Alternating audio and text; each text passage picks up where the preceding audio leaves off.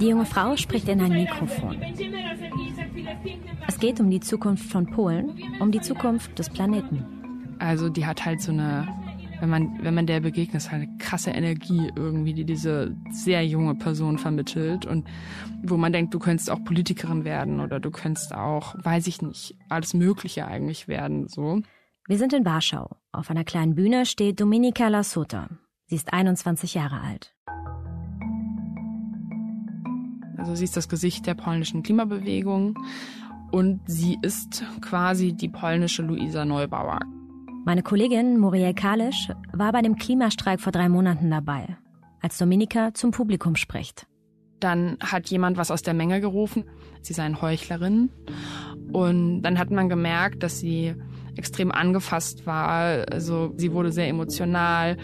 Ähm, sie hat geweint. Äh, man hat es auch an ihrer Stimme gehört. Und dann ist sie halt von der Bühne runtergegangen, hat das Mikrofon jemandem in die Hand gedrückt und dann kamen direkt so ein paar Freunde, haben sie abgeschirmt von allen anderen und sie hat halt geweint und das ging ein paar Minuten so.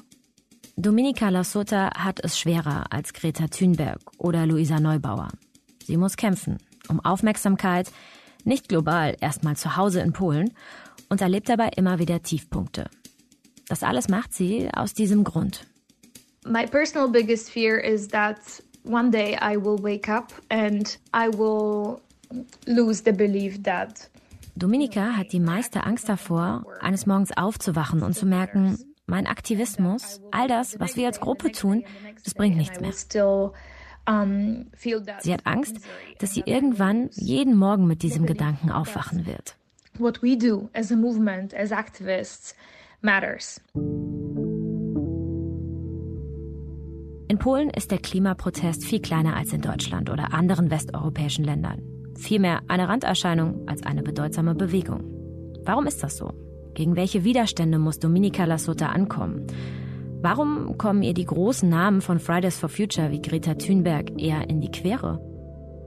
Und wieso ist ausgerechnet der Krieg in der Ukraine ihre bislang beste Chance voranzukommen? Darauf schauen wir heute. Hallo zum Klimabericht dem Spiegel-Podcast zur Zukunft unseres Planeten. Ich bin Regina Steffens, ich bin neu hier. Und ab jetzt werde ich euch jede Woche mitnehmen zu Menschen, die um Lösungen in der Klimakrise streiten, die daran auch mal verzweifeln und die anderen Hoffnung geben. Ich freue mich, dass ihr dabei seid. Muriel Kahle schreibt für das Auslandsressort des Spiegel. Ein halbes Jahr lang hat sie Dominika Lasota begleitet. Aus diesem Antrieb. Mich hat eben auch dieses Thema beschäftigt, wie oft schauen wir denn eigentlich so in den Osten? Wir alle kennen Greta Thunberg. Ähm, aber wer sind denn eigentlich die Menschen in diesen Ländern rechts von uns? Und was haben sie eigentlich für Zwänge und was haben sie eigentlich für, für Geschichten? Und natürlich ist es auch einfach wichtig zu sehen, was dort passiert, eben weil wenn wir jetzt uns äh, der Klimakrise widmen, dann ist es halt auch wichtig, dass solche Länder irgendwie damit machen. Es reicht halt nicht, wenn Deutschland sagt, okay, wir, wir sind jetzt hier supergrün, sondern es müssen dann ja alle machen und die die Schwierigkeiten, die dann eben in osteuropäischen Ländern auftauchen, sind deshalb für uns am Ende auch von Relevanz. Also lernen wir gemeinsam Dominika Lasota kennen. Dominika wächst in einer kleinen Stadt im Norden von Polen auf. Über ein Stipendium besucht sie ein Internat in England. 2020, da ist sie 19 Jahre alt, vernetzt sie sich mit Fridays for Future in Polen. Erste Bekanntheit hat sie eigentlich erreicht, als im Jahr 2021 ähm, sie einen offenen Brief unterschrieben hat, eben gemeinsam mit Luisa Neubauer oder mit Greta Thunberg beispielsweise, wo sie eben ihre Regierung international halt zum Handeln aufgefordert haben. Dominika hat da gerade ihr Abitur gemacht, abgeschlossen mit Bestnoten. Strebsam, klug. So beschreibt Muriel sie. Von England kommt sie zurück nach Hause, nach Polen und geht zum ersten Mal auf die Straße. Und damals am Anfang war das natürlich ganz klein. Also sie meint, bei ihrer ersten Demonstration hat sie so informative Plakate über die Klimakrise gemacht und dass sie wahnsinnig aufgeregt war und dachte, heute verändere ich die Welt. Und ähm, es kamen dann halt so drei Leute. Dominika, gerade frisch mit der Schule fertig, lässt nicht locker. Es sind eigentlich drei zentrale Dinge, die ihr sehr wichtig sind, die sie beschützen will.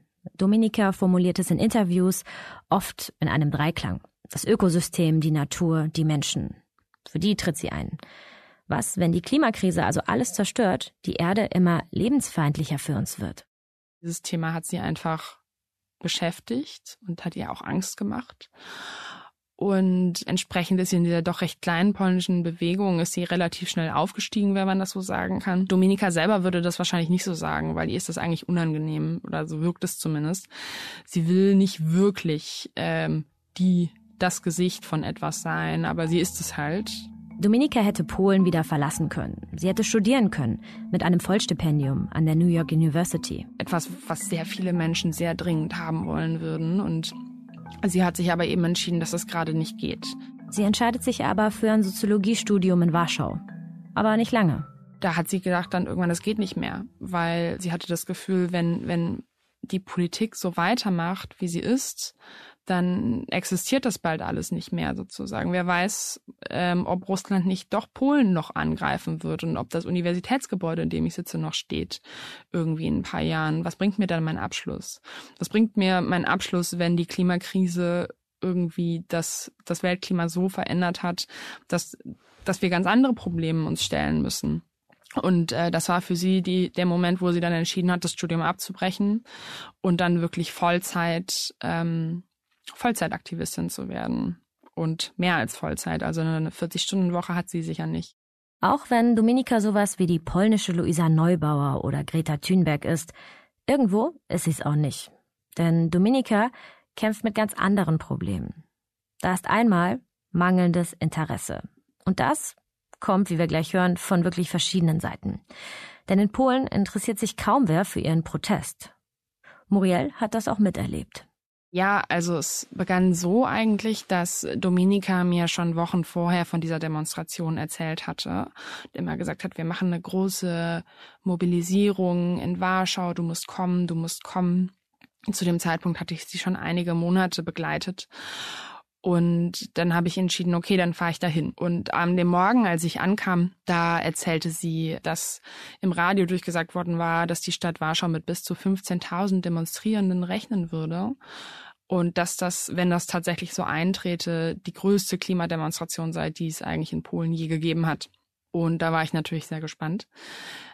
Als dann abends die Demonstration losging, wurde aber ziemlich schnell klar, dass das so nicht passieren wird. Muriel zählt gut 200 Leute an dem Abend. Sie kann kaum unterscheiden, wer zur Demo gekommen ist oder wer einfach ein Passant ist. Später kursiert die Zahl von 1000 Teilnehmern. Trotzdem, irgendwo so ein bisschen erbärmlich im Vergleich zu 100.000 Menschen, die beim letzten Klimastreik in Deutschland gleichzeitig an 260 Orten demonstriert haben.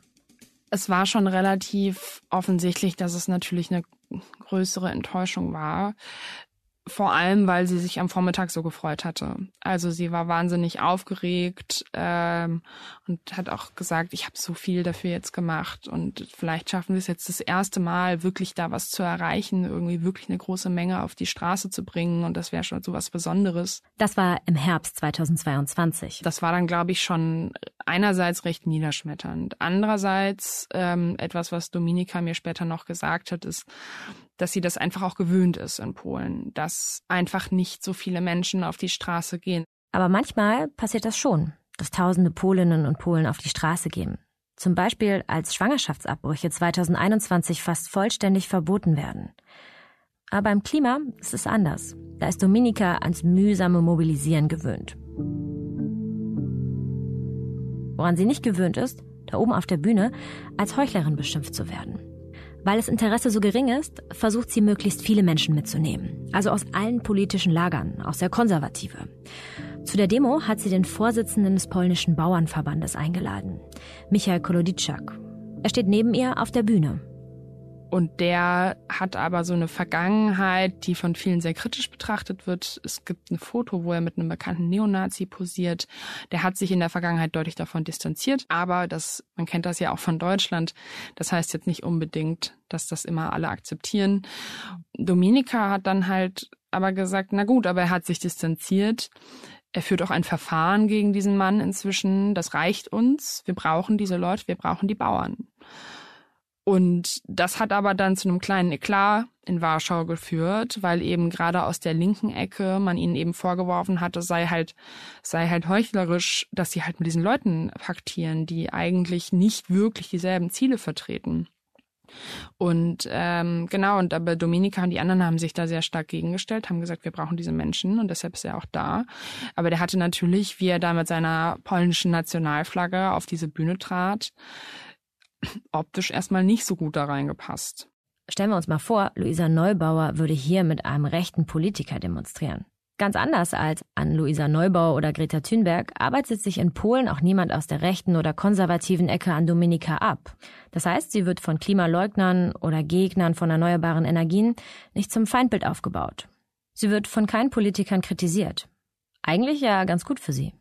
Ich glaube schon, dass das Kleinhalten von so einer von so einer Gruppe, denen nicht so viel Bedeutung zuzumessen, ein Stück weit natürlich auch eine Technik ist, das, das klein zu machen. Also wenn sie jetzt ein Feindbild wäre, dann wird sie ja auch irgendwie riesig und schrecklich werden. Und ähm, solange man das ignoriert, ist sie auch überhaupt keine Gefahr. Dominika selbst hat auch eine Erklärung, warum es für sie so viel schwieriger ist, Menschen zu erreichen, als zum Beispiel in Deutschland. Sie spricht dabei nicht nur für Polen, sondern auch für den Klimaprotest in anderen osteuropäischen Ländern, wie in Ungarn oder Rumänien. It's a story of um, you know, of, of, of coming from a region that is so filled with stories of pain, of violence. Those are nations, those are countries which have Dominika sagt, die Vergangenheit in Polen und die in den Nachbarländern ist von Unterdrückung und dem Leben in autoritären Regimen geprägt von einer Geschichte aus Krieg, Traumata und Schmerzen. Es würde die Menschen immer noch beeinflussen. That we have a history of um, of war trauma, of generational trauma that has held us back from developing as a region, and that is still in us. You know. The Sie würden gerade erst lernen, für ihre Rechte einzutreten. Dominika meint, es bricht ihr das Herz, dass viele Menschen denken würden, ihre Rechte seien nichts wert. Breaks my heart to know that at the end of the day, people in my country, the majority of them, they do not believe that they matter, that their voices matter. Es sind ja eine ganze Menge Sachen, die es Dominika schwer machen. Vielleicht müssen wir da auch mal einen Blick auf die politische Landschaft in Polen werfen. Bei der polnischen Regierung spielt der Klimaschutz eher eine untergeordnete Rolle. Polen wird national konservativ regiert. Die Grünen haben nur wenige Sitze im Parlament. Generell nehmen sich wenig Parteien dem Thema überhaupt an. Deswegen sind es andere Fragen, die die Öffentlichkeit beschäftigen. Es gibt in Polen natürlich diverse Themen, die gerade wenn man von der liberalen Seite aus darauf guckt, die irgendwie aktuell und problematisch sind. Also ein Thema ist das Abtreibungsrecht. In der Vergangenheit gab es dieses Problem mit diesen LGBT-freien Zonen. Sie kämpfen ständig mit Brüssel um Geld, um eine Justizreform. Also es gibt wirklich viele Themen. Ähm, und das bedeutet auch, dass also auch die, die liberale Linke sozusagen sich halt auch aufspaltet auf diese ganzen Probleme. Und ähm, andererseits ist die Gesellschaft in Polen deutlich konservativer als in vielen anderen Ländern. Die Regierungspartei Peace oder Recht und Gerechtigkeit, die sind nationalistisch und erzkonservativ. Und da gibt es eben kein großes Verständnis, so scheint es, für diese, für diese Art von Protest. Und äh, die Klimathemen stehen auch nicht so wahnsinnig hoch auf der Agenda. Aber viele Sachen passieren eben auch nicht. Also zum Beispiel hat Polen den Green New Deal nicht unterzeichnet. Die besitzen sehr viel Kohle. Die verfeuern ungefähr 40 Millionen Tonnen im Jahr. Da hängen sehr viele Arbeitsplätze dran und ähm, der Präsident Duda hat gesagt, solange er Präsident ist, ähm, wird er den, den Kohlebergbau nicht aufgeben. Und aktuell ist er das noch. 70 Prozent des Stroms gewinnt Polen aus Kohle. Und das weltgrößte Braunkohlekraftwerk steht übrigens auch in Polen. 100.000 Arbeitsplätze hängen an der Kohleindustrie. Die Klimakrise, so erklärt es Muriel, hängt stark mit Armut zusammen. Die Energiekrise, die Abhängigkeit von russischem Öl und Gas spüren die Menschen mit geringem Einkommen vor allem. Auch die vielen Menschen, die in der Landwirtschaft arbeiten, leiden unter der Klimaerwärmung. Sie kämpfen mit Trockenheit und starken Ernteausfällen. Bisher hört sich das ja alles echt deprimierend an. Trockenheit, Ernteausfälle, steigende Energiepreise und Luftverschmutzung. Ein Land, das Kohle als Zukunftsenergie sieht und mittendrin, da ist Dominika Lasota und kaum jemand interessiert sich für sie. Aber dann gab es auch einen Hoffnungsmoment für sie. Und das war der Beginn des Ukraine-Krieges. Für Dominika sieht es so aus, dass dieser Krieg eigentlich die Manifestation der weltweiten Abhängigkeit von fossilen Energien ist. Ja, also sie sagt, wenn Russland kein Geld für uns bekommen würde, für Erdöl oder für Gas oder in Polens Fall ist es Kohle, die das aus, unter anderem aus Russland importieren, dann hätten sie gar nicht die finanziellen Möglichkeiten, diesen Krieg weiterzuführen. Und sie wirft den Regierenden vor, dass das eben eine Doppelmoral ist, dass auf der einen Seite Sanktionen erhoben werden, aber halt nur für die Sachen, die wir nicht so dringend brauchen. Diese Diskussion kennen wir auch aus Deutschland. Finanzieren wir mit den Gasimporten den russischen Angriffskrieg? Polen das muss man dazu sagen, hat natürlich nochmal eine andere Geschichte gegenüber Russland. Wir sehen das auch in der Tagespolitik. Polen ähm, hat sehr viel mehr Flüchtlinge noch aufgenommen. Polen äh, ist viel schneller dabei, schwere Waffen zu liefern. Also sie verspüren eine ganz andere Dringlichkeit gegenüber diesem Konflikt. Und, und auch eine stärkere Angst wahrscheinlich. Eine viel stärkere Angst, genau. Ich meine, historisch gesehen war es ein ewiges Wechselspiel von Eroberungen und dann kam natürlich noch die Zeit in der Sowjetunion. Entsprechend hat sie, glaube ich, sehr stark gehofft, dass es eben in diesem Jahr durch diesen Angriff, dass es halt die Frage gibt, okay, wie ersetzen wir das? Und dass sie sagt, okay, das wäre der Moment. Jetzt müssen wir damit anfangen, das umzubauen.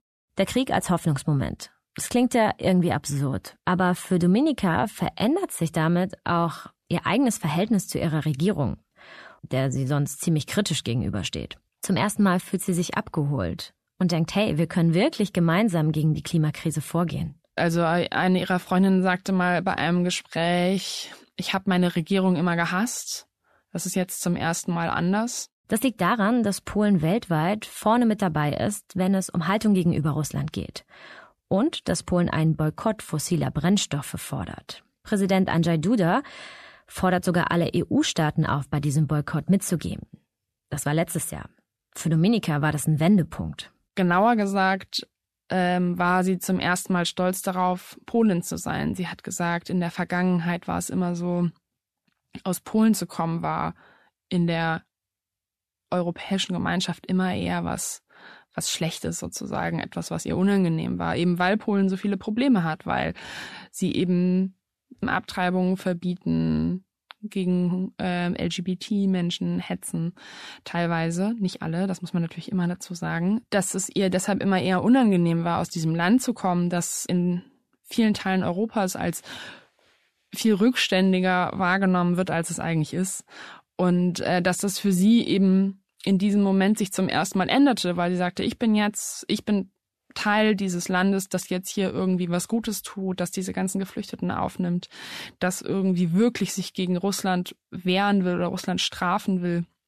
Und äh, darauf war sie zum ersten Mal stolz und dafür, daraus hat sich auch für sie ähm, etwas entwickelt, nämlich das Bewusstsein sozusagen, was ist eigentlich die osteuropäische Identität in diesem Protest. Dieses Gefühl von Stolz, das verpufft ziemlich schnell. Denn nur weil ihr jetzt jemand zuhört und zustimmt, heißt das nicht, dass es auch so kommt. Polen und die EU führen ein Embargo gegen Russland ein.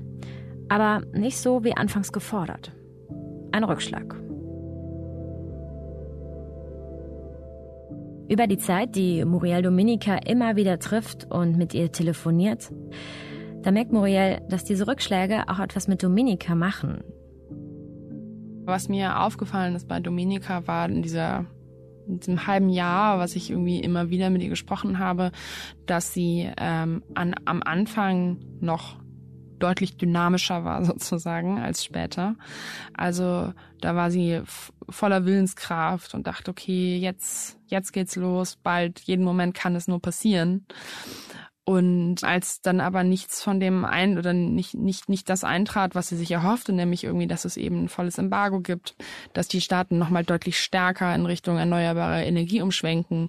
Und sie hat trotzdem immer weitergemacht. Sie ist durch die Gegend gefahren. Sie war sehr selten zu Hause. Sie hat generell, glaube ich, sehr wenig geschlafen. Dominika selbst findet, dass ihr Protest aber keine traurige Geschichte ist. I don't think activism in Poland and in Eastern Europe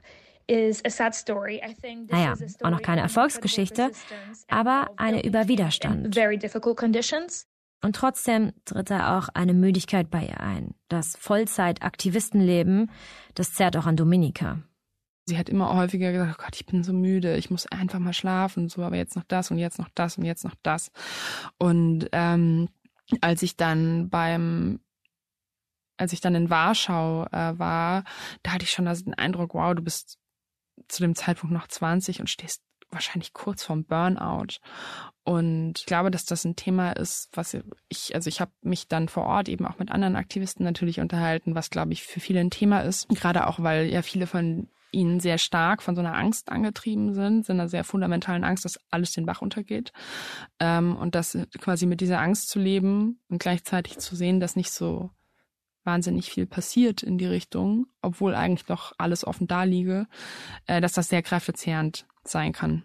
Muriel erzählt mir, dass sie manchmal mit Dominika auch etwas Mitleid hatte, weil sie 24-7 am Handy ist, weil sie wenig davon macht, was andere 20-Jährige vielleicht machen. Und trotzdem nimmt sie die Kraft aus der Gemeinschaft ihrer Gruppe. Sie hat auch viele Freunde aus der deutschen Klimabewegung. Sie kennt auch Greta Thunberg. Aber trotzdem ist ihr wichtig zu sagen, hey, wir unterscheiden uns von den internationalen Klimaaktivisten. In meinen Gesprächen mit Dominika und den anderen ging es eben auch oft um Privilegien, die sie eben so nicht haben. Also ein Beispiel war, Anfang September sind sie nach New York geflogen zu einer UNO-Konferenz und sie hatten beide gesprochen darüber, kann man das machen, ja oder nein. Weil die Sache ist die, wenn Aktivisten fliegen, also wenn Klimaaktivisten fliegen, dann hat das natürlich immer so einen Beigeschmack, weil eigentlich soll man ja nicht.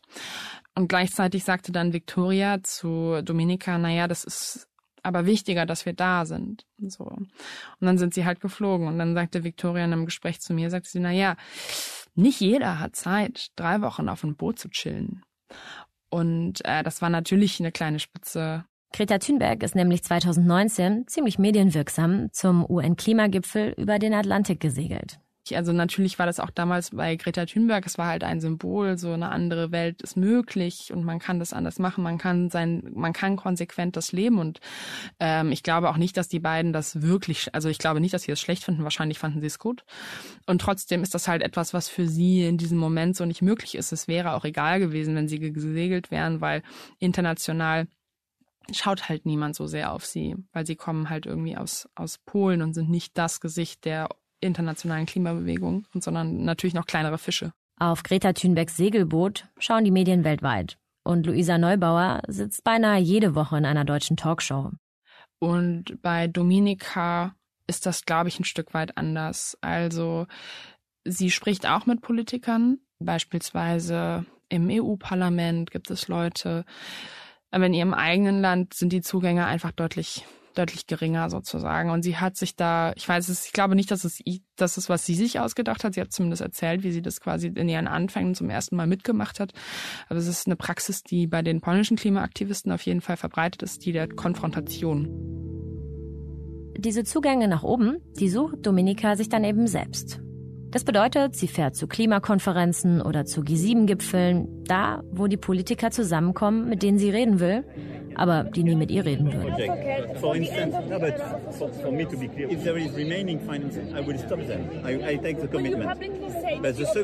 In diesem Video zum Beispiel marschiert Dominika mit ihrer Freundin Victoria einfach auf Emmanuel Macron zu und redet fast zehn Minuten auf ihn ein. Es ist wirklich beeindruckend zu sehen, wie so ein Wasserfall und der ihn eigentlich nicht kaum zu Wort kommen lässt, außer dann, wenn er sich äußert, und die dann aber eben so letztlich doch das bekommen, was sie wollen, nämlich einen Politiker zur Rede zu stellen, ähm, auch ohne offiziellen Termin. Eine Überfallstrategie, die ja auch in Polen etwas mehr Aufmerksamkeit gebracht hat. Denn den Präsidenten Duda hat sie auch schon abgefangen auf der Klimakonferenz in Ägypten.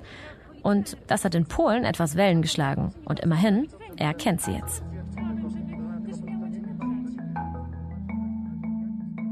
Ich möchte mit euch noch einmal zur Demoszene zurückkommen, die in Warschau. Als Dominika da weinend von der Bühne gegangen ist. Ihr erinnert euch vielleicht an den Anfang der Folge. Danach ist noch etwas passiert, wie Muriel mir erzählt hat. Dominika hat sich aus den Armen von ihren Freunden gelöst Und sie ist wieder die Treppen hochgestiegen, zurück auf die Bühne. Und sie hat weitergesprochen. I still daily wake up and I believe that our actions, what we do as a movement. Heute ist es noch so, dass Dominika morgens aufwacht und denkt, unser Protest, der bringt noch was. Vielleicht kann sie nicht alle Probleme der Klimakrise lösen, sagt sie, aber sie und ihre Gruppe können dafür sorgen, dass die Zukunft weniger schlimm wird als erwartet. Und dieses Jahr steht noch ein wichtiges Ereignis an. Es sind Wahlen in Polen. Das ist auch eine wichtige Wahl für ganz viele Themen. Und ich glaube, dass sie da auf jeden Fall noch ziemlich viel Alarm machen wird. Und könnte mir auch vorstellen, dass sie da nochmal stärker an Bedeutung gewinnt, weil sie eben sehr viel macht und auch recht organisiert und stringent darin ist. Ich glaube jedenfalls nicht, dass sie demnächst sagt, okay, das bringt alles nichts, dann höre ich jetzt auf. Ich bin mir sehr sicher, dass sie nicht aufgeben wird.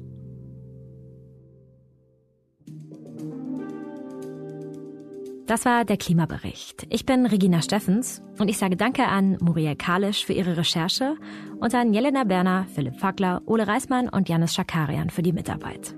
Und zum Schluss habe ich noch eine kleine Bitte. Uns interessiert nämlich eure Meinung zu unseren Podcasts beim Spiegel. Also, wie gefällt euch unser Angebot? Was wünscht ihr euch? Macht mit bei unserer Umfrage unter spiegel.de slash Umfrage. Der Link steht auch in den Shownotes. Also vielen Dank und bis nächste Woche.